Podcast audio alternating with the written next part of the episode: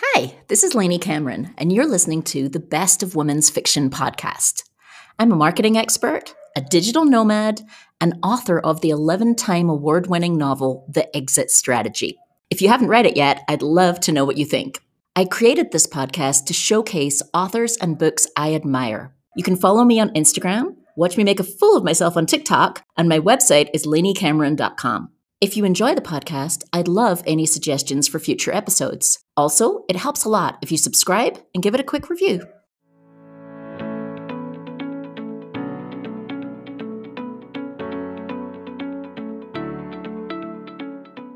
This episode is with Joy Jordan Lake, the best selling author of eight books, and it's a must listen for lovers of historical fiction we talk about Joy's historical novel Under a Gilded Moon, which was inspired by the story of the building of the Biltmore Estate during the Gilded Age. I am here with Joy Jordan Lake, and I'm hoping her dog, because he, he's going to come on and off screen, I suspect.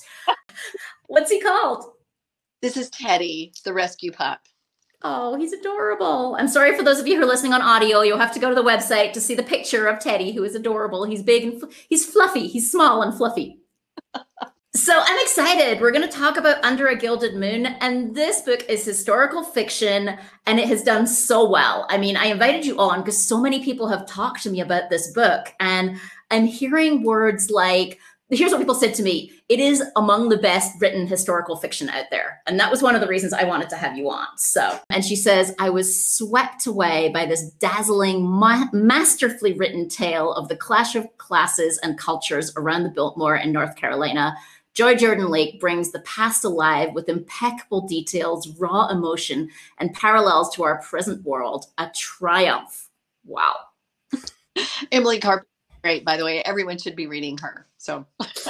exactly exactly so talk to me about the inspiration you just shared a little bit that like you've been in the in that area and so where did the whole idea come from like what what was the initial spark that got you going you know there were a lot of different sparks i grew up in the mountains of East Tennessee. I was born in Washington, D.C., but really did my growing up in, in the mountains of East Tennessee. But I spent a lot of summers in the mountains of North Carolina. Same mountains, just other state line. But on that side, don't tell Tennesseans, but the, the mountains get a little more grand in North Carolina. Spent a lot of time at um, summer camps and um, just, I just have this long-standing love affair with those mountains. They really just speak to my soul, as they do for a lot of people. And um, I'll try to make a, a, long story very short. But one summer, I was um, working for Camp Rockmont. I was the sailing instructor on Lake Eden, if you can imagine. Camp Rockmont for boys, world's best job for college student. And one day, very very hungry, getting off work, I was just covered in fish fertilizer, and I was just just disgusting mess, wet hair, cut off jeans. And so my buddies came running by saying, We're going to Dini's house for dinner. Dini was the girlfriend of the son of the guy who owned our camp. And I was like, okay, great, free pizza. That's that's marvelous. Get off, you know, for a few hours. And um I just followed these guys in my little car and um wound all around and we got to the Biltmore estate and I thought, oh well that's the end of my journey because I look like heck, you know. I didn't even have my ID on. And and the guy at the big gate of the Biltmore Estate waves us through like we're special people, you know, and, and like whoa, changed hands. And I'm thinking, what on earth? We wind all around all these back roads and pull up finally to this cute little house with um and go inside and Dini greets us warmly. I just met her once before, very down to earth and um very warm and and i'm asking all kinds of awkward questions just not realizing then finally someone nudges me and i'm looking back at this gorgeous plate glass window looking out onto these beautiful fields and the only thing you can see besides these gorgeous fields is the biltmore house and i thought okay dini's my age and all i own is this beaten up car and my apartment back at college you know like sits underground I'm looking up at people's undercarriage of their cars, you know, and you like this is interesting because I was really feeling like Dini and I were, you know, pretty much on the same page. And um, somebody nudges me and goes, "Joy, you're the only person who doesn't know Dini is going to inherit. She and her brother are going to inherit the Biltmore estate one day." this is this was news to me. I, I had really thought you and I were kind of living the life of uh, you know 21 year olds and anyway delightful person very down to earth. Kind of fun moments where I thought oh wow. And it, and it hit me that George Vanderbilt with all his millions back in the 1890s had the same love affair with those mountains that I did only he had all the money in the world. He could have built this house anywhere he wanted Anywhere. on the planet and he chose those mountains. So that was just one of those moments where i thought oh I, you know. Anyway and george vanderbilt himself was this fascinating historical character he's more a secondary character but he's he in of himself is just fascinating so i loved getting to do the research on him i kind of felt like we were buddies you know Well, what does that research and the process look like for writing a book like this? I was just saying before we started that I'm glad I write contemporary fiction because even just the research involved in that, like you can go down a rat hole and end up like researching things you didn't really need to know by the time you remove the chapter, you know, three revisions later. How do you deal with that whole like revising and research? You do all the research up front? Do you do it as you go? Like, how do you do that with such a, a detailed novel that has all these elements of history in it? you know that is a great question you're so right any of us can totally go down rat holes and and any of us too with contemporary too if you visit a place and there again you can get distracted just you know visiting something that later you don't even need um, I'm, I'm kind of learning as i go to that it's sort of a dance. If you do all your research up front at least for me you're right some of that stuff is going to get cut out. You've wasted a lot of time and energy and maybe photocopying fees and who knows what. Um, but i'm kind of learning to do enough research to kind of to find the story find the interesting characters find the history that maybe nobody really remembers all the obscure interesting stuff and um, and then you do enough enough to get going and then you go back and research some more once you because your writing always takes these turns you know or you stumble Right. or you've never i mean a historical character you've never heard of before that happened with this book several times and um or sometimes you have to go looking for um you know for for another piece you realize wait i you know really don't know anything about this and so you have I'm fascinated. Like, what's your most common note that you have to come back to? Like, for me, a lot of it is body language, and I'll be like, fix body language later. But, like, is yours like work out whether that even existed? Like, what kind of notes do you write to yourself as you're editing? Well, that sort of thing. And also, my husband years ago with my very first novel um, said, and he's an Italian, I should tell you. So he thinks about food constantly. You know, that's where his brain, that's his default mode. And then he forces himself occasionally to think about something non food related. And I apparently have the reverse brain because he said, you know, you realize no one ever eats in your novels, right?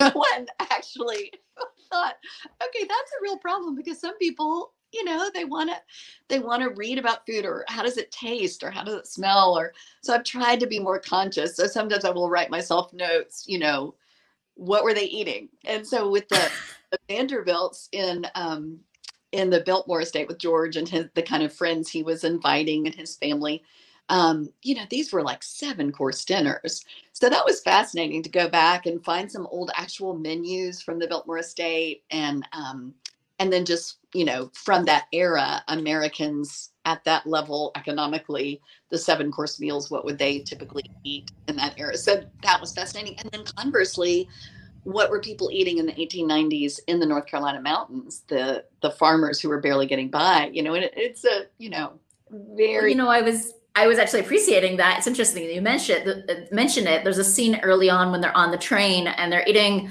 um, some kind of sandwich with pork and apple in it.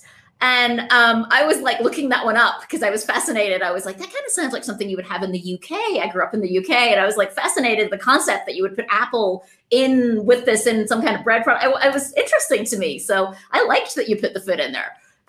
glad i'm glad well that's that's one of those things you know as you know you kind of begin to push yourself on as you go but that was Right. a lot of apples and you know just anything you could grow or anything um, that was right there in the mountains So I'm interested in advice you might have for other writers and even for other historical fiction writers. I mean, like I said, this book's so well reviewed. It's been called masterful. Like, what do you advise people who want to write either just fiction or historical fiction, and maybe they're kind of where you were quite a few years ago, and they're starting out? Like, like what advice do you give? i would say um, two things that sound like they could be opposites but you you have to be brave enough to to give it a try. You know, there's so many. We all meet so many people. I'm sure you do too, Lainey, who say, "I've always wanted to write." Oh yes. And and really, the difference between doing it and not doing it is just making the time. You know, um, and lots of other things, discipline and reading a lot of other people and all, but mainly just get started, you know, make the time. Um, so there's that element of just being brave enough to do it and face mm-hmm. the that it's scary because people can tell you you're terrible and you're, you know, you should be ashamed to be breathing and you know.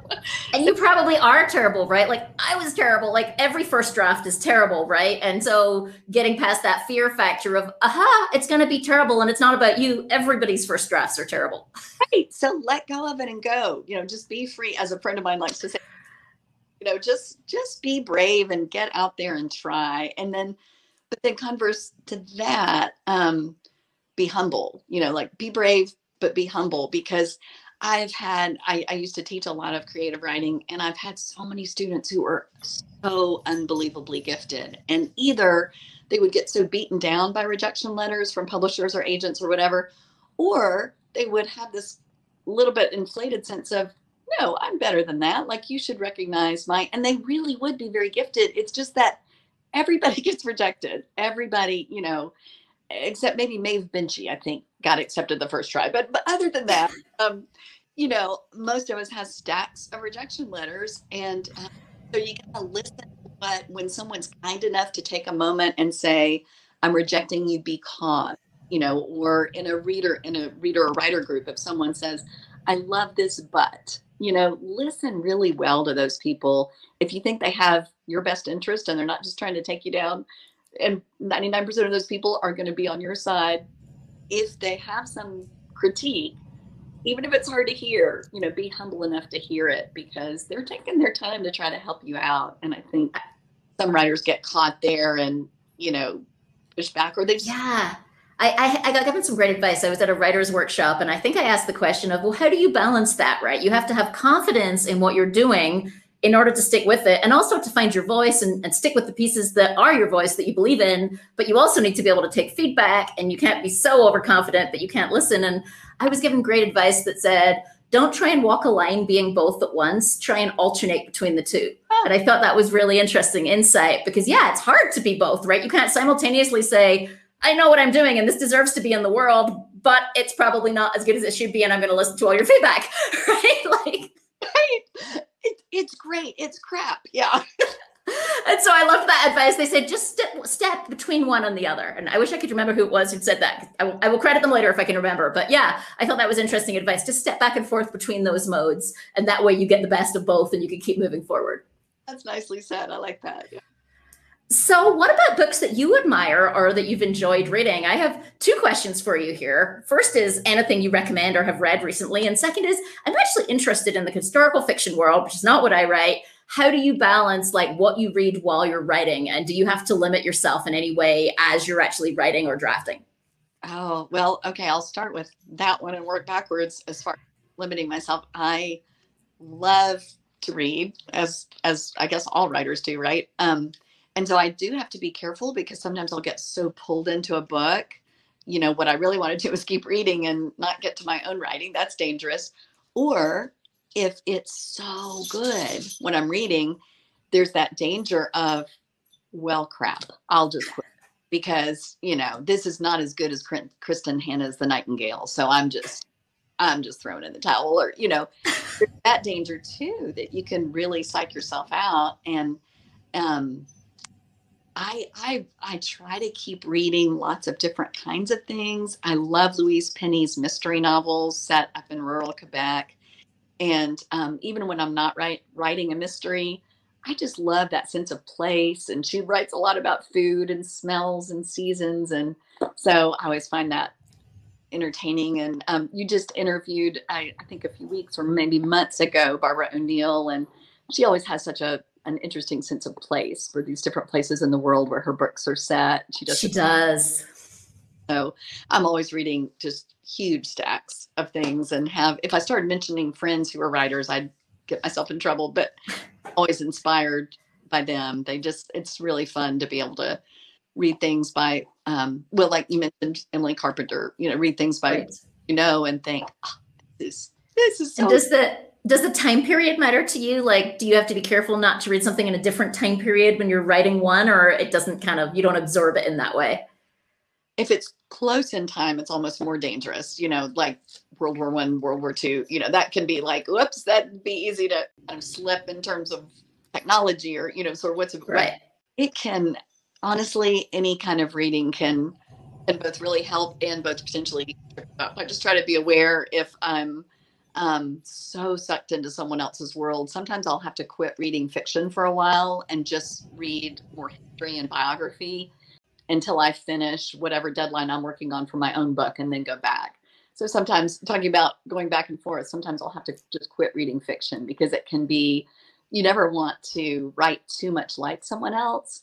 You just want to be inspired. But if, you know, if you get too sucked in the world, you can find, oh goodness, I sound more like this person. Right. I've I've heard writers say that that they pick up other writers' voices, which is interesting to me. But I think I suffer more from the danger of self-comparison, which is what you said, which is you read like Barbara O'Neal, right? And it's funny because in her interview, she actually talks about this, like don't compare yourself because that might not be your strength, right? So like her setting, to your point, her sense of place is amazing. And I have to be careful when I'm reading not to go like, oh my goodness, I will never write like Barbara O'Neal because I'm not supposed to. It's not my style. It's okay.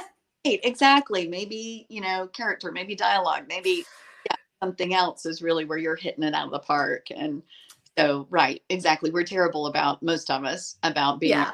up on one thing and and not giving ourselves credit where maybe we could So- other areas. So let's take a quick peek at where people can connect with you before I ask you my last question here. So you're at Joy Jordan Lake underscore books on Instagram and joyjordanlake.com online. They can find all your other social medias there. And I always like to wrap up by asking Is there anything you wanted to talk about that I haven't asked you that you'd like to be sure to mention today? Oh, how nice. Well, I, if for anybody who likes the Maine coast, uh, the coast of Maine, um, especially small villages there or the Boston area, my next book comes out in a year. Um, and it's set on the coast of Maine, kind of in a, a fictional town, but it's based on Kennebunkport. So I'll just throw that out there because I'm excited about that. It's been, and I hope that's the beginning of a series. So Ooh. is it a is it a mystery or is it what kind of Uh, yeah, it's a mystery series, but it's um, similar to to what Louise Penny does. I hope I'm um, without imitating her, but just admiring her. It's more um, it's who done it, but it's also the why. I'm always fascinated with the psychology around, you know, what what makes people do things, what makes right? give or commit murder or be bitter the rest of your life, or you know. So it's it's as much concerned with what makes us do what we do as it is just the who Oh, that sounds great. I love those kind of like psychological get inside the head of, of love it, love it. Just read one like that. And it was funny. I put in my review if you love books where you get inside the main character's head, you'll adore this book. Knowing that some people would say, Oh, I don't want to spend my time inside someone's head. And I'm like, that's not the book for you. so, it's helping. Yeah. Well, it has been a pleasure to speak with you, Joy. It was so much fun. And congratulations. Like I said, this book, everybody loves it. I'm so glad I got to have you on because you really are among the best in, out there in women's fiction and in historical women's fiction. So thank you for spending time with me. You're so kind, Lainey. Thank you so much for having me on and please keep in touch. For links to the books that were mentioned in this episode, the author's social media, and more, visit bestofwomensfiction.com. You can also see the video version of this same episode. I'd love if you followed me, Lainey Cameron, on Instagram. You can also subscribe to the podcast right here, and if you enjoy it, please share with friends.